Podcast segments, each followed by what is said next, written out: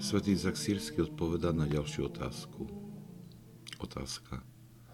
Kto je človek, o ktorom môžeme pravdivo povedať, že vlastní poznanie? Odpoveď. Je to človek, ktorý skutočne chápe, že je limit pre tento život.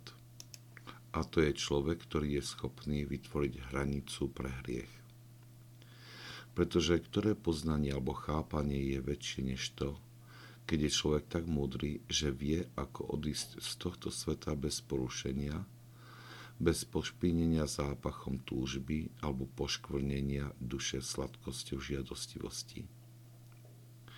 Ak sa človek namáha iba vzdelávať svoje myšlienky a tak vstúpiť do tajomstie prírody a obohatiť sa skrze objavovanie a pokrok v každej oblasti poznania, ale jeho duša je pošpenená škvrnou hriechu, a nedosiahol skrze dobré svedectvo duše, že bezpečne dosiahne bezpečný prístav istoty, potom nie je žiaden iný človek je viac bez zmyslu ako on.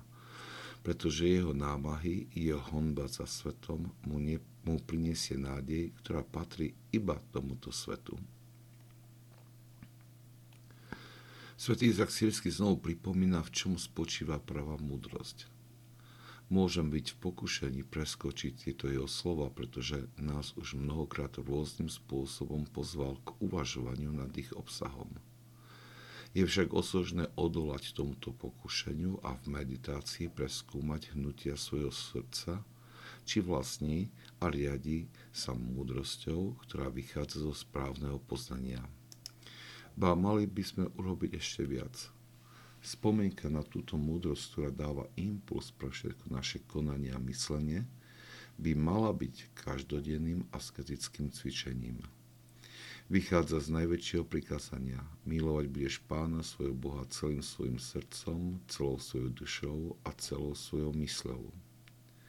Rozímanie nad týmto prikázaním vedie k pravej múdrosti, ktorá dáva správne limity pre život, vytvára hranicu, za ktorou leží hriech a vedie k pozornosti, ktorá bráni túto hranicu prekročiť.